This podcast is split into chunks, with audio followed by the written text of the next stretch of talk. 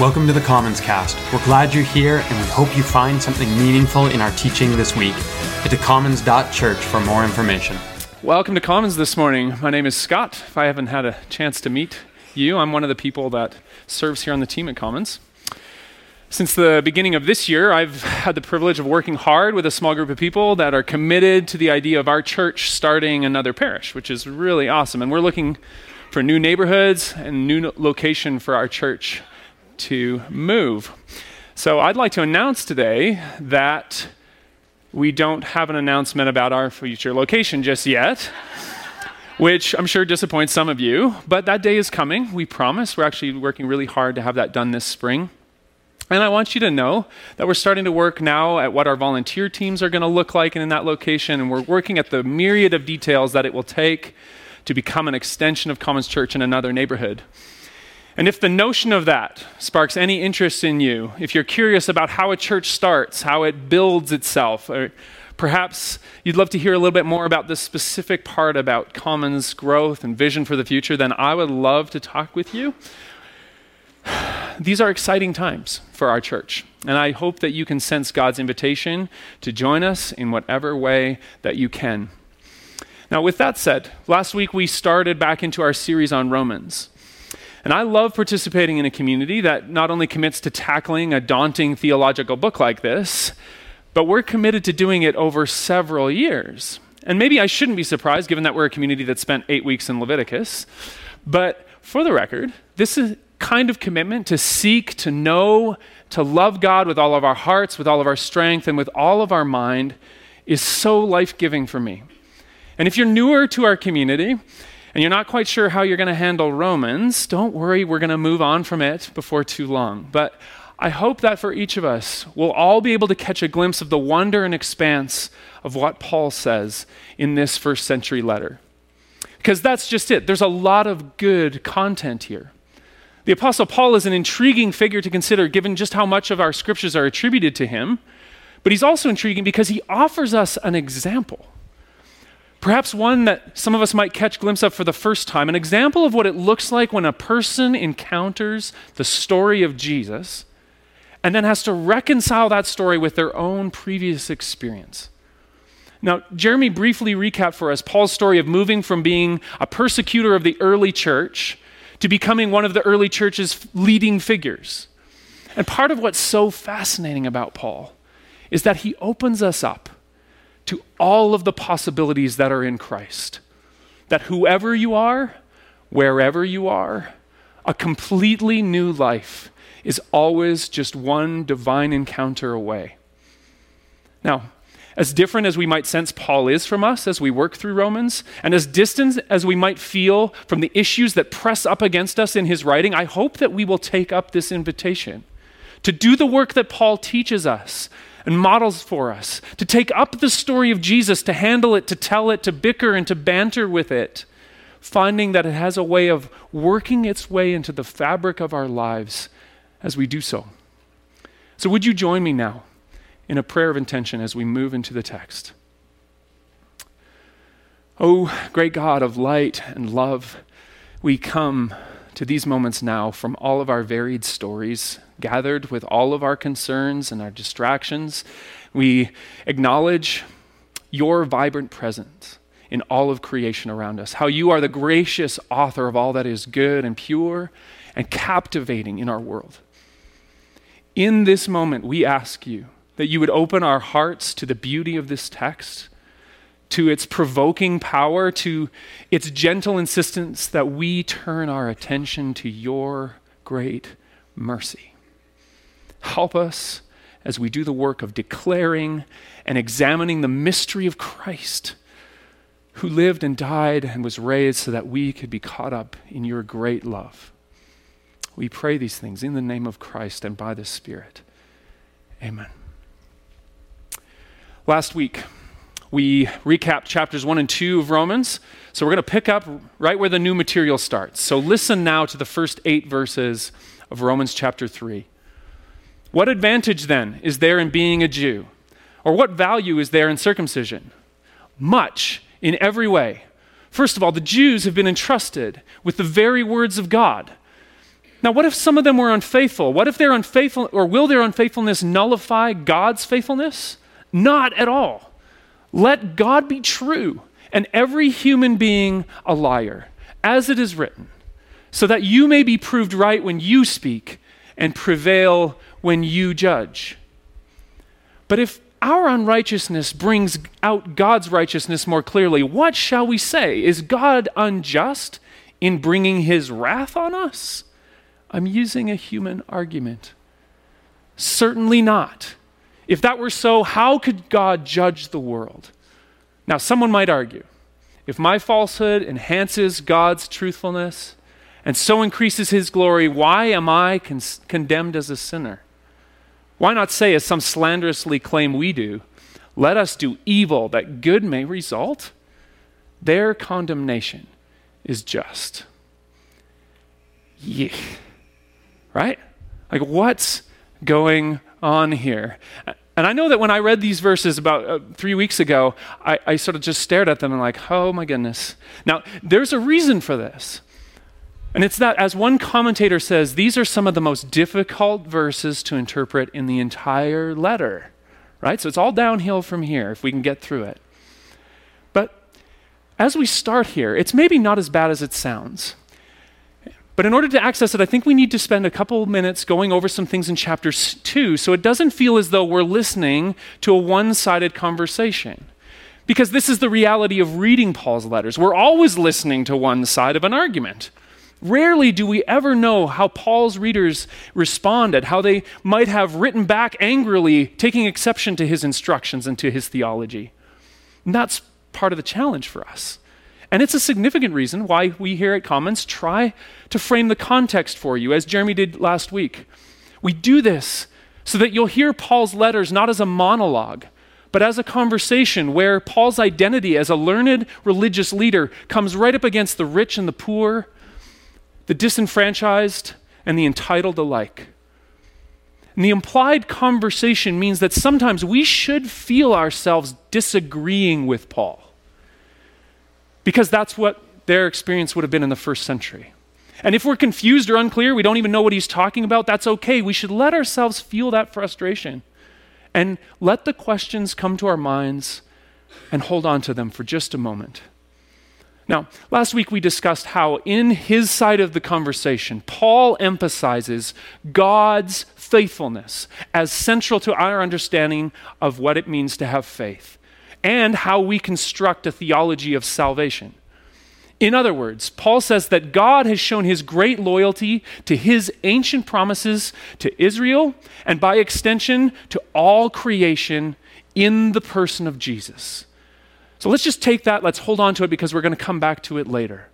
But first, Paul makes it clear in the first chapters of this letter that the work of Jesus is all encompassing and at the same time, he shows us that there are people who are rejecting this kindness we see in Christ.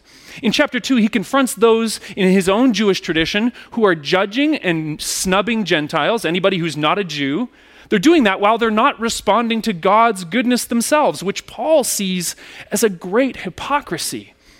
And then Paul goes even further by saying that people who simply hear and know the rules of God, they aren't even righteous at all. In fact, those who do good are righteous even if they don't know the rules. And he claims that everybody has this capacity for goodness the Jews when they observe the law, and Gentiles when they live morally. Paul argues that when Gentiles do this, they actually show that the law of God is written on their hearts. And ultimately, God is the great and gracious judge of all the secrets of each of us. Now, those of us who are familiar with the Hebrew Bible, with the Jewish tradition, will understand that these kinds of statements that Paul was making, they were very controversial. And, and why? Well, because a fundamental aspect of Jewish identity was their sense of holding a special status. We are God's favorites. And they thought that this exempted them from God's wrath. But guess what? Paul's not done if he hasn't gotten everybody angry at him in this letter, he keeps going. He says, Listen, guys, circumcision, that part about cutting off bits, it doesn't matter. Listen, you don't get points for observing Abraham's covenant of circumcision while simultaneously being unethical and immoral. It doesn't work that way. The whole point of God's faithfulness is that He brings grace to us, and then this grace changes us inwardly, not just outwardly. That's Paul's big point. God's faithful to you. And once you realize it, it changes you, and you'll begin to act in ways that look like God. Now that Paul set all of that up, he starts our text today with a rhetorical question. So, why would we follow the rules if we can have the perks without them? What advantage is there to being a Jew?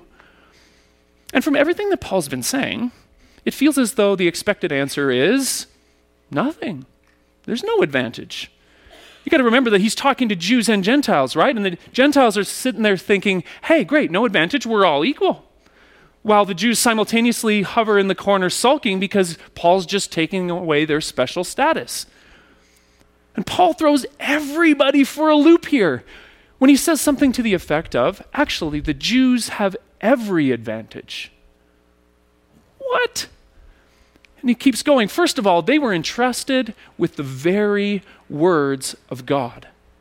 Now, a couple quick things here. First, this phrase, first of all, it's a curious one because it's a common idiom in Greek, similar to our English usage, in which someone indicates that they're going to give you a list in answer to a question that you've asked them. And what's curious is that Paul lists his number one and then doesn't keep going with his list. And commentators debate what's going on here. Is Paul just not a detail guy? Maybe he just only had one priority that he had, or maybe he's going to come back to it later in the letter. And isn't it true that sometimes the most profound moments in our lives they come through a deliberate, well-delivered sermon or a carefully crafted book? But that also sometimes our most significant moments come in a brief conversation over coffee or in a spontaneous choice to s- try something new. And what this shows us is Paul's forgetfulness in this passage is a reminder to not ignore the voice of God when it comes to us from unexpected places. Now, secondly, this phrase, very words of God, it's curious because the NIV diverges from many other English Bibles, which translate the Greek term logion, or words, as oracles. And they try to get at what Paul's hinting at here when they ascribe the descriptor very, the very words. But it appears that they are only doing this to make the phrase more accessible for us as English readers, because we don't use the word oracle very often, do we? But to a first century audience, Paul's using a specific term with significant resonance. He's not just saying that the Hebrew peoples have received God's word in their scriptures. He's saying that they were entrusted with the mysteries of God as he revealed himself again and again in history. There's a deep storiedness to what Paul's saying here. He's saying that God spoke to the Jewish people, yes, but he's been doing it for a long time and through a variety of voices. And this consistent dialogue that God's having, it's a marker of relationship, which means there's a weight to the word that Paul's using. And then you have the Gentile hearers of this letter. They would have identified this word oracle because the word in the ancient world was synonymous with the idea of sacred messages or holy mysteries. And those who received these and delivered them to people were thought to be connected to the gods. So, in the preceding chapters, Paul has told both his Jewish and his Gentile listeners that they have access to God's mercy and that they might actually work against that mercy by unconsciously or willfully drawing things to themselves that undermine God's good work. This is what we discussed last week. And now, in chapter 3, Paul adds a caveat for the Jews. He says, saying, well, he says that there's an advantage because they've been entrusted with God's repeated and profound revelation of himself. God's self disclosure to them gave them the blessing of God's faithfulness. And that blessing came with the capacity to actually reject God directly. Now, I wonder if there isn't an underlying truth in this phrase for all of us, where we might ask ourselves what it is that we've been entrusted with.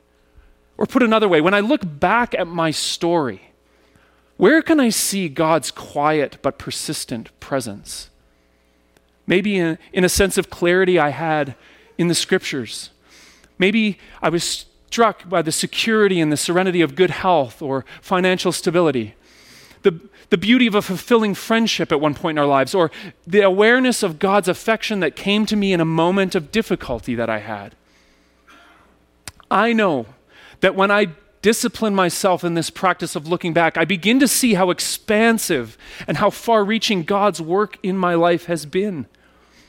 In my life, serendipitous joys, yes, but also in my slow discernment of who I actually am of my gradual acceptance of my limitations and my celebration of my strengths, in my weakness and in my happiness, and in my acknowledgement that God's goodness shapes all of these things.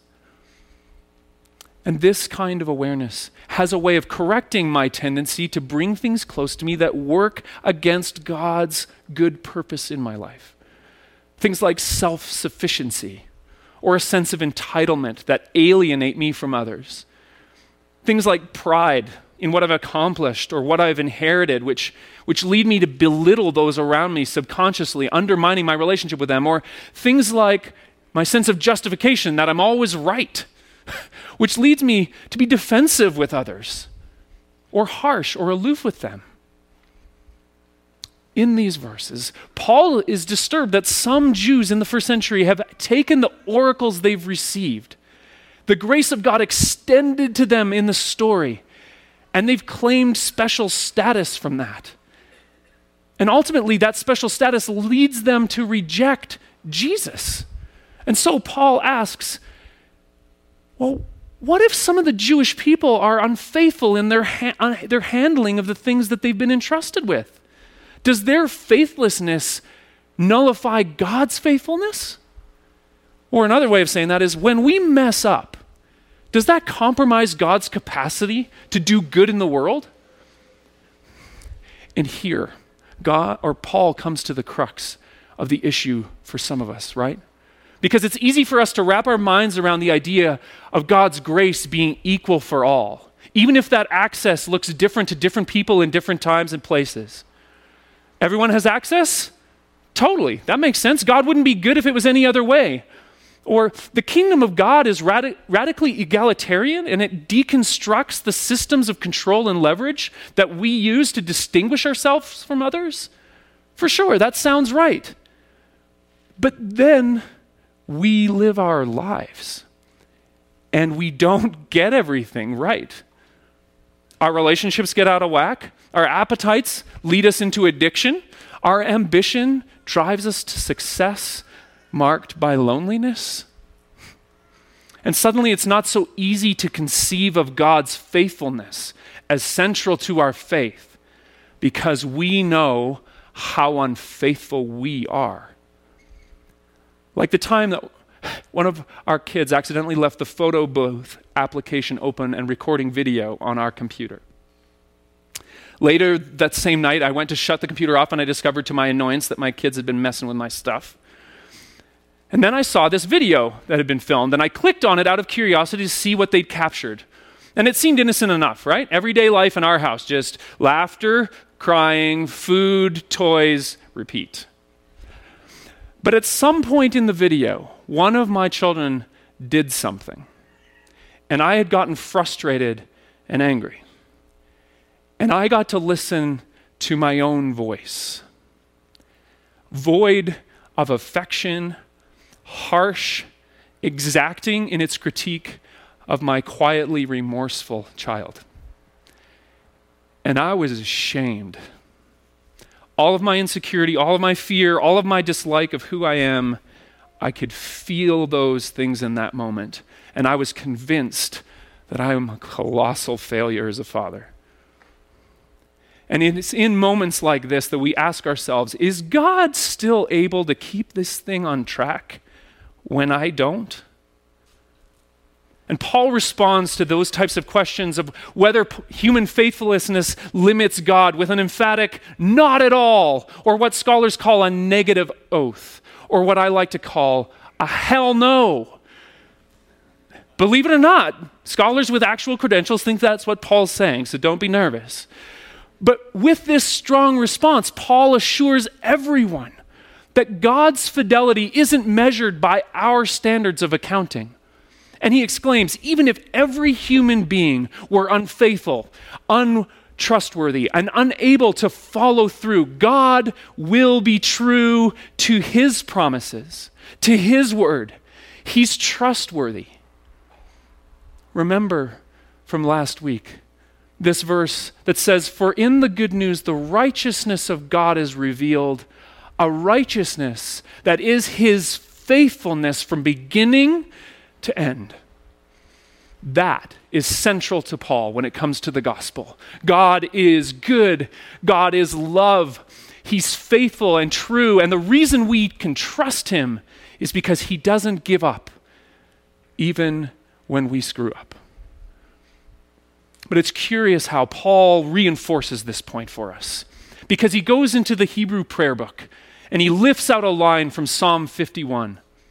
Now, for those of you who don't know, Psalm 51 is a prominent inclusion because of its ties to the monarchy narrative in the Old Testament and specifically to the life of King David. And in the psalm, we have a record of Paul, Paul's, David's fervent repentance in the aftermath of intimidating and manipulating another man's wife, impregnating her, and then having her husband murdered just to finish off his little domestic disaster. And in the psalm, he's raw, he's shame filled, he's contrite, and rightfully so. And he says this He says, For I know my transgressions, and my sin is always in front of me. Against you, you only have I sinned and done what's evil in your sight. So you are right in your verdict, and you're justified when you judge. David recognizes in the middle of his error and his self destruction that God speaks rightly and purely. And he is the faithful and gracious judge of both our internal lives and our external actions.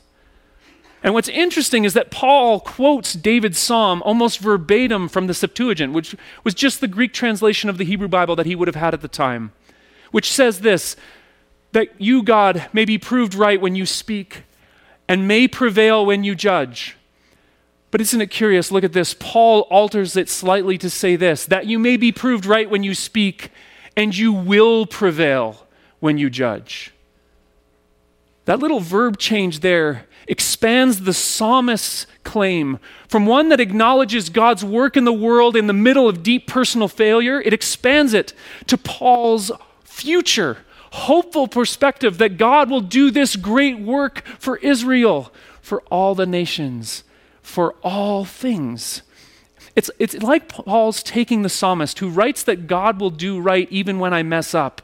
And now he says, yeah, yeah, that. But for all of us. In this statement, Paul is specifically talking about Israel, but his hope is that despite our inability to remain completely faithful, and despite our widespread failure to acknowledge God in the world, God will still be true even if it means he has to step in himself, which is what he shows us in Christ. Now, isn't that expanding truth something that you and I need? To ground our faith in a humble trust that in our momentary lapses of judgment, in our negotiating of the relationships that we violate or break, in our perpetual struggle to do what we long to do and yet quit what we must that God will be true. But then also to quietly affirm, maybe even hesitantly, that God will prevail. That in this wondrous story of his kingdom coming to earth, that he will show himself true in his promise to make all things new. That not even our deepest wrong or our deepest hurt can thwart the trueness and tenaciousness of his love. But just in case we think we can get complacent and lazy and say something like, well, God's going to fix it all in the end anyway. I can do what I want. Paul turns his attention to an apparent accusation that some in the community may have made. Here's the basic gist. Some Jews in the church have heard what Paul said, and they're like, hey, if our failure to stay true to the covenant has happened, and if our inability to be Israel as God intended has happened, if that's provided this great opportunity for God in Christ to be made known, then it seems kind of unfair that God would judge us for doing him a favor. In fact, it sounds like we should do more wrong so that he could have more chances to be awesome. Now, we don't know if Paul's just composed this as a straw man argument or if it's just a question that he was curious about. But we do know that he responds to this question with another emphatic oath and then a good one liner. And in this one line, Paul t- falls back on a core Jewish tenet. And basically, what he says is that's ridiculous. Of course, God's not unjust for judging people who hurt the world or unjust for having high standards for every person, or unjust for being angry when we injure each other. The story of God is that we get to be part of His renewing all things. And we're not forced into it, we're not dragged kicking and screaming, we're not threatened into it. The point is that in Christ, God is moving to fix the world. Jews can't stop it, Gentiles can't stop it. And God offers us a chance, a part in the story, and invites us to end our futile war against the fate of all things. And in making these claims today, we stand with Paul as he writes. Paul's not a young man anymore as he writes this. He's 20 years into his attempt to reconcile who Jesus is. And the fact that this good news appears to be changing the world with or without us. And it's true. In the section of verses we've looked at today, he is talking to Jewish Christians, trying to work out their relationship with Jesus. But it's also an invitation to us.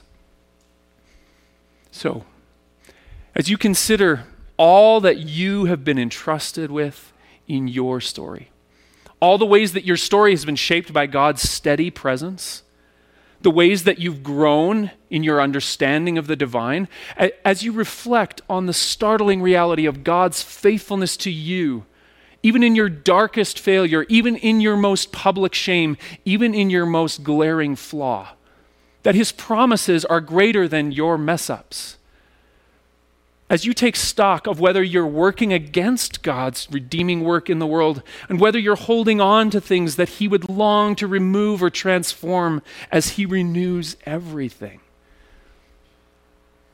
May you have grace to see your life as part of God's story. And may you grow in your trust that God will prevail in your concerns and in his redemption of all. And may you rest in his faithful affection that invites and transforms you day by day. Let's pray.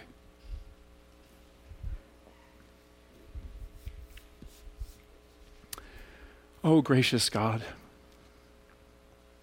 we feel the weight of this text and we confess and we celebrate that that weight is actually the great weight of your faithfulness to us this great invitation to turn our hearts toward you, to not resist your patient work in us, to open our arms that cling to things that keep us from you, and to accept your embrace for us. Would you give us grace to acknowledge you today and to accept all of your great work in redeeming all things? We pray this in the name of Christ and by the Spirit. Amen.